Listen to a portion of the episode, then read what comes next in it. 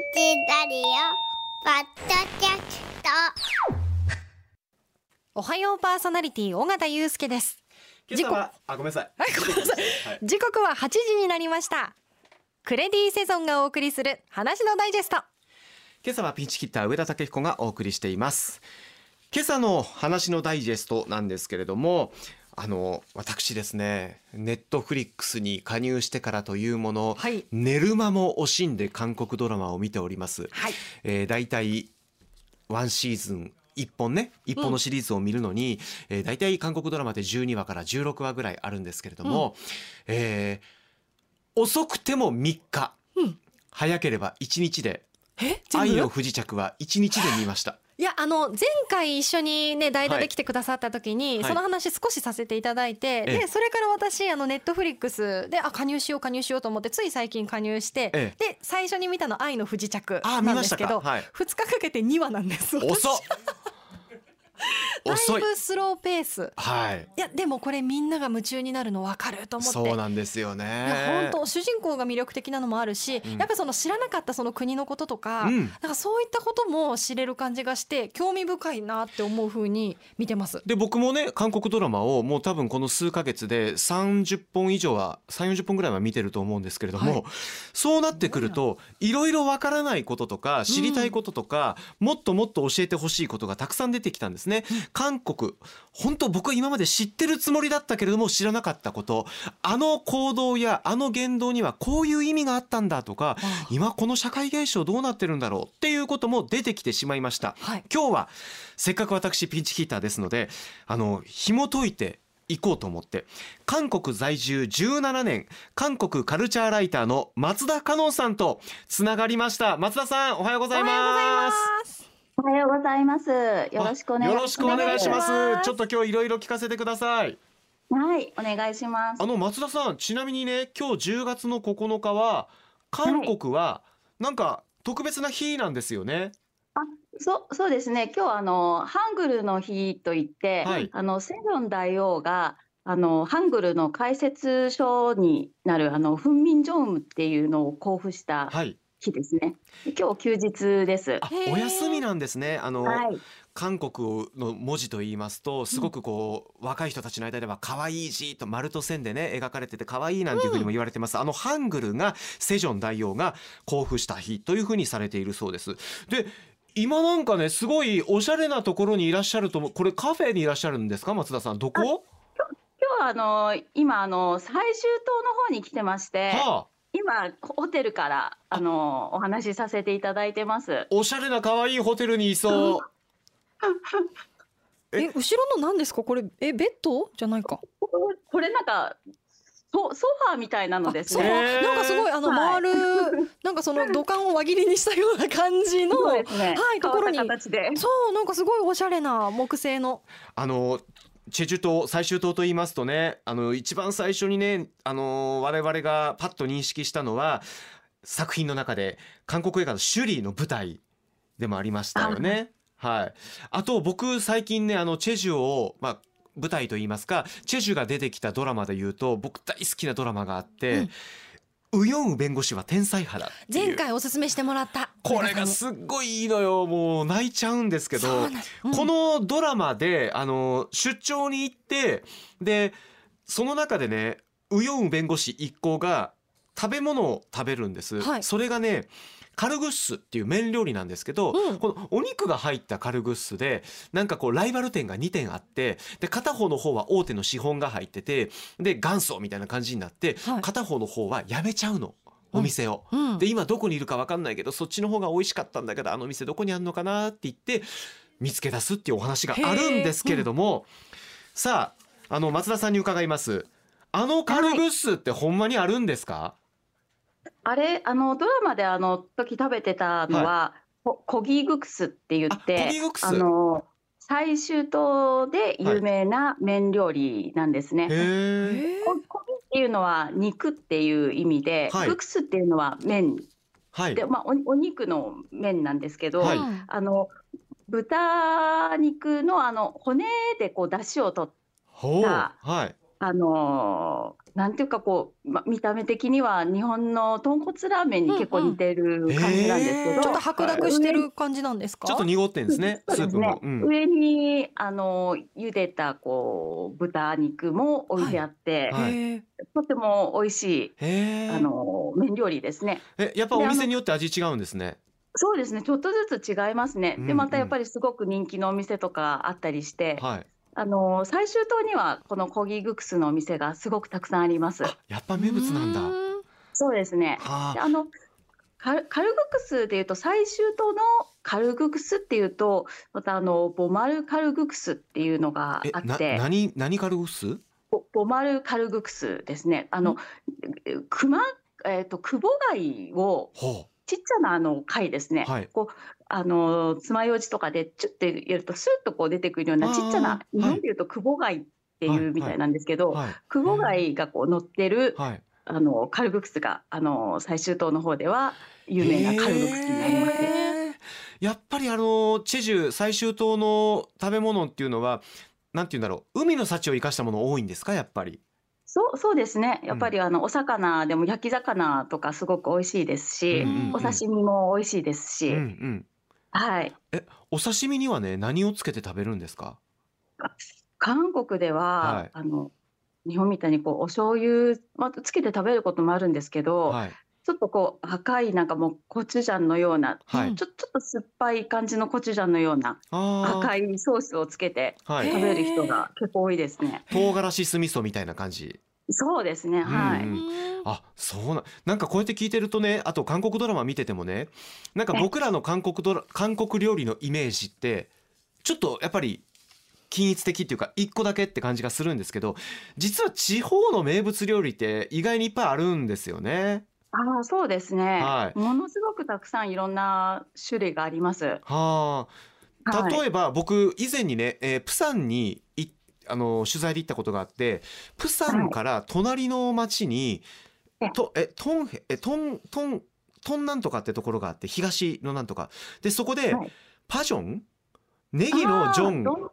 ドンネパジョンですね。ドンネパジョンですか、はいはい。あ有名ですか？あのネギのなんかお好み焼きみたいな。ネギおこみたいな感じ。ですあ美味しい、すっごい美味しかったの、僕。はい。そういう感じでまちまちにいろんな料理があるなという印象なんですけど、うんなんかいくつかちょっとしょこれまだ知らんのちゃうかみたいなのがあれば紹介してもらえません？どうでしょうこうかもう本当たくさんあるので、はいあれなんですけどね。まあ韓国がめちゃくちゃ好きな方はまあもしかするとご存知かもしれないですけど、私が好きな地方料理ではあのチムダックっていう料理があるんですけど、あなんか聞チムチムタック？チムダックですチムタ。クはい。はい。京尚北道のアンドンっていうはあの場所の、はい。この、まあ、め名物料理なんですけど、はい、これはあの鶏肉にうん、野菜を入れて、はい。こう醤油で煮込んだこの料理なんですけどうーん。野菜はあの、まあ人参とかはあそれからあのーこうあ他にあのか韓国のタンメンみたいなものあを入れてはあはあう。んでじゃがいもも入ってあそれからあのおお餅なんかも入れるんですよおね。餅も？なんか鍋みたいな感じですか日本の。そうです。肉じゃが？鍋えっとスープではないので鍋ではないんですけど、はいまあ、ちょっとそれそういう野菜と肉をあの醤油味でこうまあ煮詰めた割とちょっとドロッとしたあ煮物みたいへな仕上がりになる料理なんですけど、はい、あのそれがチムダックって言うんですけどとっても美味しいんですよ。あへーそうなんのだ白いご飯とすごくよく合ってーいいですね。ご飯が進む。はいおすすめです。えそれ辛いです？あ、そう意外と辛くないですね。あそうなんですか？のお店によっては辛くしてくださいっていうとあの辛くしてくれるところもあるんですけど、基本的にそんなに辛い料理ではないので、はいうん日本の方も割と食べられるんじゃないかなと思います。そうなんですねうんはいなんかやっぱり韓国の料理ってすごいやっぱ辛いものっていうイイメーメージがジがあるうんあって、うん私そんなに辛いもの得意じゃないんですね。でだから韓国料理って食べられないものが結構多いかなと思いきやそんなにでも辛すぎるものが多いわけではないんですね。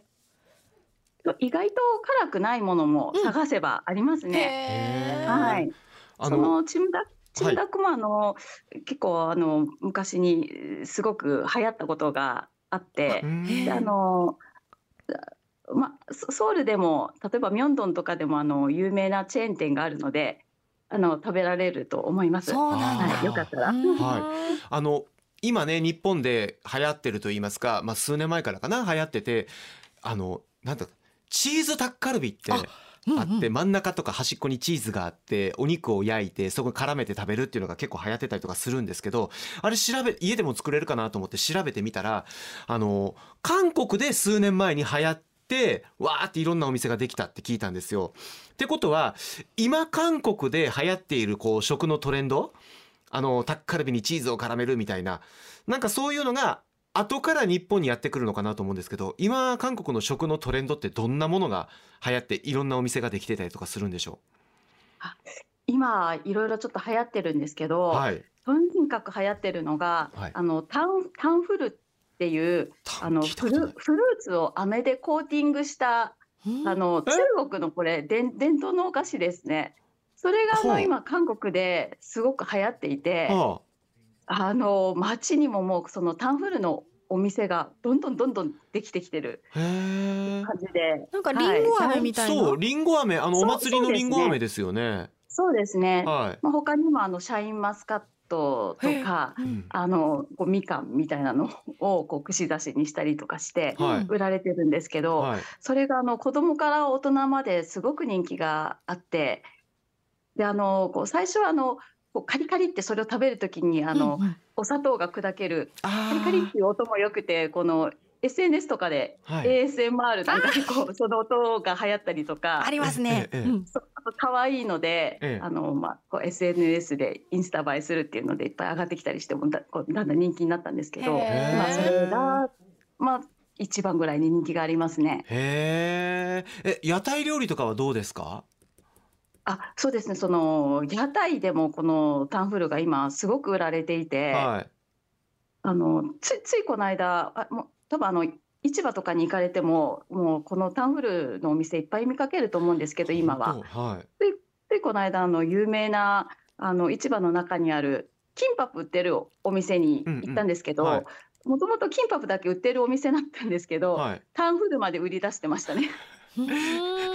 なんかシンプルな料理だからなんだろう真似しやすいのかな？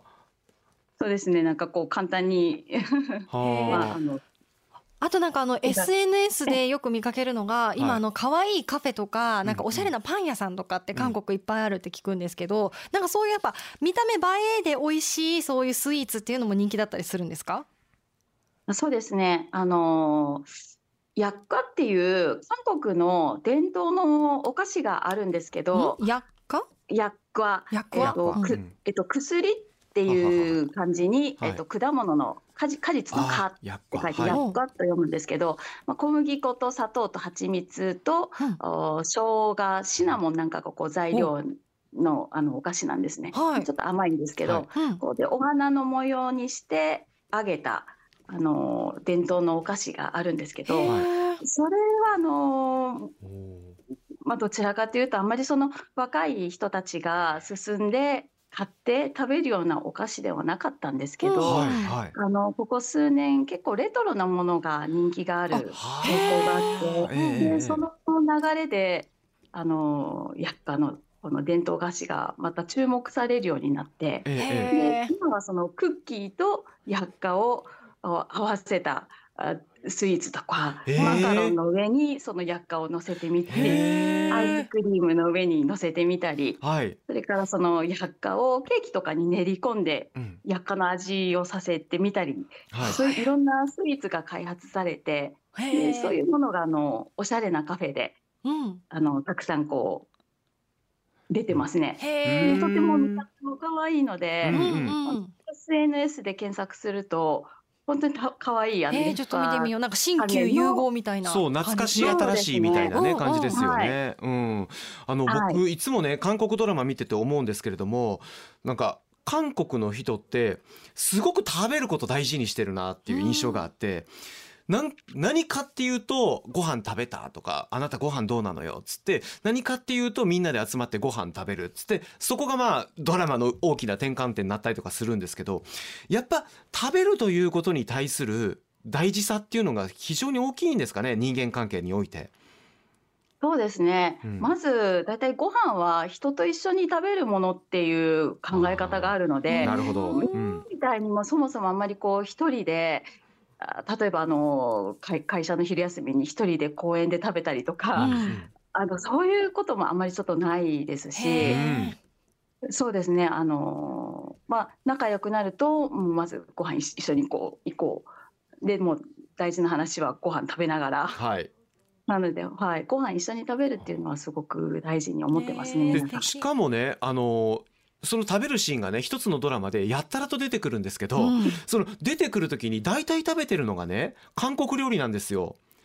で僕らそんなにお惣菜のお店にいつも行くわけじゃなくってイタリアンに行くこともあれば、はいはい。なんだろうファミレスでもいろんなものを食べるじゃないですか。ですね。韓国の人ってそんなにいつも毎日毎日韓国料理食べてるんですか？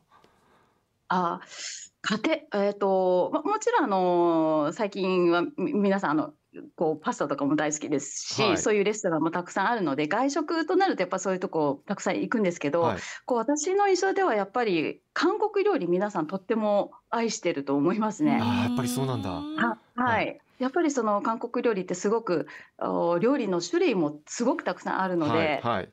もう毎週毎週違うお店に行ってもまだなんか違う種類の食べるものが残ってるあそう。ですし、あーだって、はい、か家庭でもやっぱりそのナムルとか、はい。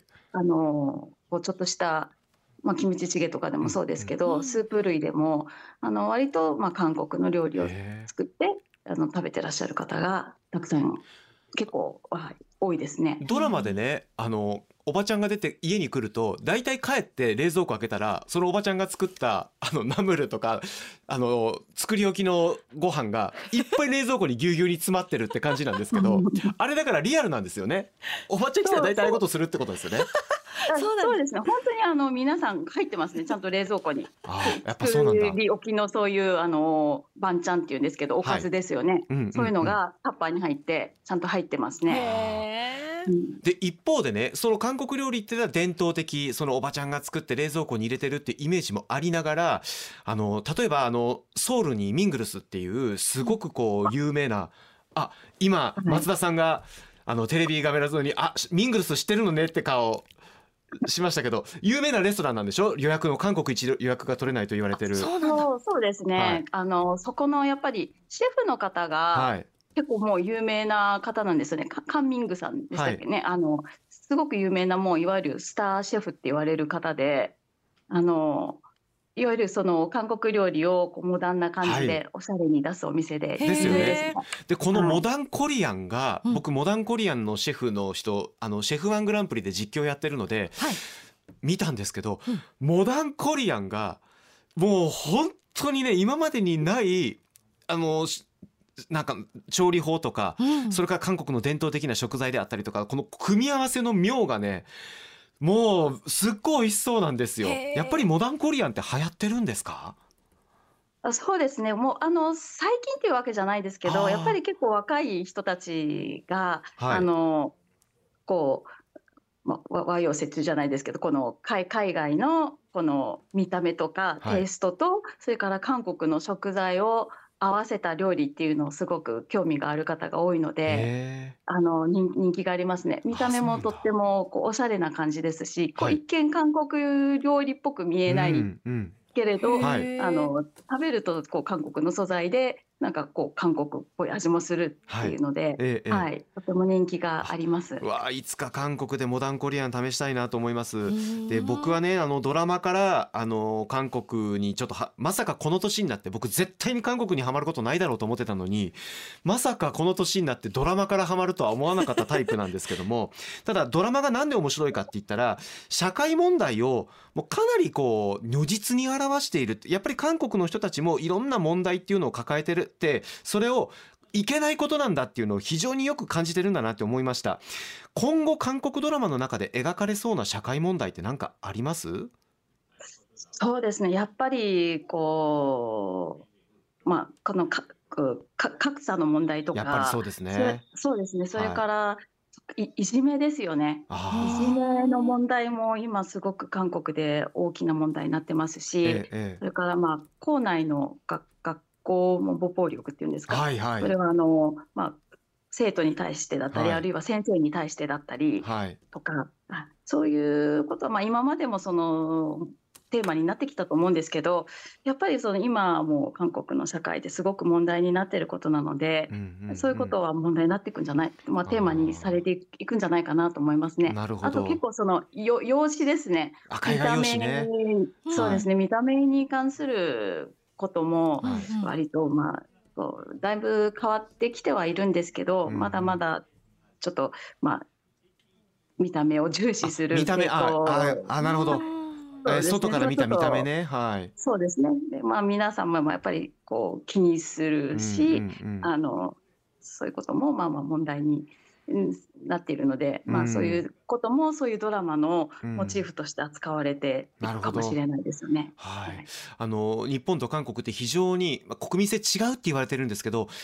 本当に似てる部分がたくさんあって抱えてる社会問題も似てるっていう部分がすごくあるんですよね。で一方で急激に韓国って発達していきそして今や日本のことを追い抜いてる分野がたくさん出てきてるということなんですけれども音楽の分野とかもねやっぱそういうところってあると思うんですよ。今や日本の音楽の方が韓国で作られてる音楽に似てきたっていうのもあります。音楽のこともちょっとだけ伺いたいんですけど音楽の方で今最近こう流行ってきてる曲とかなんか話題になってる歌手とかどうなんですか？まあ、まあたくさんいるんですけど、はいあのー今結構あの話題になっててダンスも人気があるものに、はい。あのまママムっていうガールズグループが人気があるガールズグループがはいいるんですけど、そのメンバーのファサさんがはい。出してるソロソロ曲ではい「あの I Love My Body」っていう曲が今あ最近ちょっと人今気があって。かかってきた？これですか？はい。あかかってきました。あー結構あのこうメロディーも特徴的で、歌詞もその、まあ、自自分の体好きになろうよ全然いいじゃんみたいな、うん可愛いじゃんみたいなすごく前向きないい内容で、うんあの結構こういう韓国のねこうよ容姿気にするこう社会の中でこういいメッセージかなと思って私も好きなんですけど、はい。はい、結構そのダンスなんかも流行ったりしてます。へえ僕今ちょっと意外だなと思いました「I love my body」だから自分の体を好きになろうよですよね、あの韓国の人っていうのは日本にと比べるとその整形をすること顔を変えることに対するハードルが低いってすごく言われてたんですけども実はそうじゃないよね。ありあるがままの自分のっていいよねっていうやっぱその気持ちっていうのも相反して持ってるってことですよね。そうですね。最近はもうあのナチュナチュラルナチュラルがいいじゃんっていうそういうあの雰囲気もありますから、ええ。はい、なんかそそういう意味でなんか嬉しくもなったりもしますよね。うんあと全然関係ないんですけど僕今これテレビ電話というか越しにね、はい。松田さんを拝見してるんですけど、松田さんの顔の肌の綺麗さがすごいのよ。本当それはもうずっと思ってました。ツいやヤツヤいやいや。いやいやいや本当本当もうだってねうん。すごい肌綺麗ですけど韓国コスメですか？コスメ？いやこ今日これでもあの私あのファンデーション何も塗塗ってないですよ。えその肌ツヤー、すと張り。ごいですね。ええすごい 近づいて見てるけど。画面越しだからだと思います。ありがとうございます。いやでもあの韓国コスメそのへか顔のパックとか、あとまあ化粧品とかもそうですけど今日本でもすごくいろんな種類売られててですごく人気があるんですよね。うんでそういったものってそのなんか私ちょっと気になるのがそのコスメのはい流行り、日本とまた違ったものが例えば色とかそういったものがなんかましたよね。そうそう昔ほらあるかなってカタツムリとかね流行ったりしましたけど、うんうんうんなんか今流行りのコスメとかってあるんですか？なんか一つのこの製品でこれがすごく流行ってるっていうよりは傾向としては、はい。やっぱりそのコスメもこうナチュラルなものが人気があります。ビーガンとか、あこのそうですねこのまあ自然由来の素材を使ったコスメがすごく人気がある傾向にありますーね。えー肌に優しいとかそういうのですか？そうそうですね。うんうんあの例えばまあ今日本でも結構こう話題になってはや人気があるブランドでノンフィクションとか、うん。アロマティカとか、はい。あのファファミとか、はい。そういうあのこう基礎化粧品の,、まあ、あのブランドがあるんですけどはい。そういうのも全部はやっぱりあのビーガンですよね今は。あね。ビーガンね。かそうですね。あのこういうね食のトレンドにしてもドラマのトレンドにしても、それから音楽や美容のトレンドにしてもすごくこう今日本が韓国に憧れるっていう状況が続いてると思うんですけどこれって大元なんですかね？政府が力を入れてるんですか？それとも個人の問題ですか？なんだろうーん例えばまあドラマなんかはやっぱりこう政府うもすごうん。くこう投資してあの頑張ってる、まあ、頑張ってますしはい。もともとその海外も視野に入れて作ってるのでう、んうんうん。やっぱりそういうところでグローバルになっていくのかなと思いますけど結構そういうコスメとかなんかはこうもともと皆さんすごくこううん。自分をこうこう綺麗に見せたいとか、あの健康になりたいとか、うん。そういうこう思考がすごく強いので、はい。こう内にそう秘めてるこうパワーからこう生まれてくるのかもしれないですよね。うん。いろんなこうアイデアとか方法とかが。はい。まあ、伝統的ってだ伝統もね一方で大事にしているというところもありますからね。あの日本も伝統すっごく大事にしますけれども、見直すっていう傾向があるのかもしれませんね。はい。あのお話尽きないんですけれどもまたぜひお話聞かせてください。はい。はい、今日はどうもありがとうござい。ました、ありがとうございました。ありがとうございました。韓国カルチャーライター松田香乃さんにお話を伺いました。おはようパーソナリティ尾形祐介です。今朝はスポーツの日ということで尾形アナウンサーはお休み。私上田武彦がピンチヒッターを務めてお送りしてまいりました。ありがとうございました。はい。ありがとうございました。あのミニ情報をねもうもっとたくさん入れられるかなと思ったんですけどそんななかなか入るもんじゃないですね。何ミニ情報ですか？あの例えばこうちょっとしたレシピとか生活の本当です裏技ね的なものとか、確かに今回ちょっと料理のね話が少なめでしたね。少なめでしたね。前回まあダイジェストで料理の話があったからっていうのもあるけど、まあ今回でも韓国の話もたっぷりできたし、はい。でもまだままだ聞きたいことありますし、おすすめのねあのおすすめのドラマもね、はい。本当にたくさんたくさんあのスタッフはい。の彼女があゆふかちゃんがはい。ね、韓国大好きで。入れてくれたんで、うん。またこれ山ほどこうこうペラこの音聞こえます？山ほどこうこれがおすすめですって。それ全部おすすめドラマの資料です回か言ったじゃないです。これ全部おすすめドラマの資料。僕もう枯れてるからもうそういう恋愛とか一切いらんねんと。言ってました、まあなんかどどっちかというとサスペンスやミステリーやドキドキするような、うん。そういうのを韓国ドラマに求めてますって言って、紹介前回大丈夫ですこれ違いますっつって紹介されたドラマがあるんです。はい。あの海町チャチャチャって言うんですけどうん海町チャチャチャおすすめですよっつって。でそのサムネイルっていうんですか、はい。そのトップになってる画面を見たら、うん若い男女がうん。なんか海の町で出会ってうんぬんかんぬん。これ恋愛ちゃうの？ってで濃いですよね。恋愛違うんす、ですこれがって言って、うん。いろいろな深い意味があるんです。ってあそうこれ恋愛違うの。恋愛じゃないから見てくださいって言って。見たの。はい。恋愛。恋愛？会恋愛若い男女がすれ違いながらも反発しながらもいつしか愛し合ってることに気がついて結ばれる。それをみんなが応援する。それを恋愛と言わずして何なの？思いっきりねゆふかちゃんの恋愛は何？何？じゃあ何？これを恋愛じゃないんだったら一体何が恋愛だったのか？どうでした？それを見て上田さんは？上田のおばキュンキュンした。様キュンキュンしてるじゃないですかほら。よかった見て。最後まで見てよかったって思っちゃったなんか。よかったよかった潤って。うん腕が、うん、ちょっとこう枯れた泉にちょっとこう湿りが出てきた感じもいたしました。それがはいゆふかちゃんの狙いだったかもしれない。そうですね。ね。うん。という意味でいろんな、まあ、まだまだ私も知らないことがたくさんあるなと思いました、えー今日は本当にどうもありがとうございました。ありがとうございました。今朝のお相手ピンチキッターは上田武彦でした。皆さんさようなら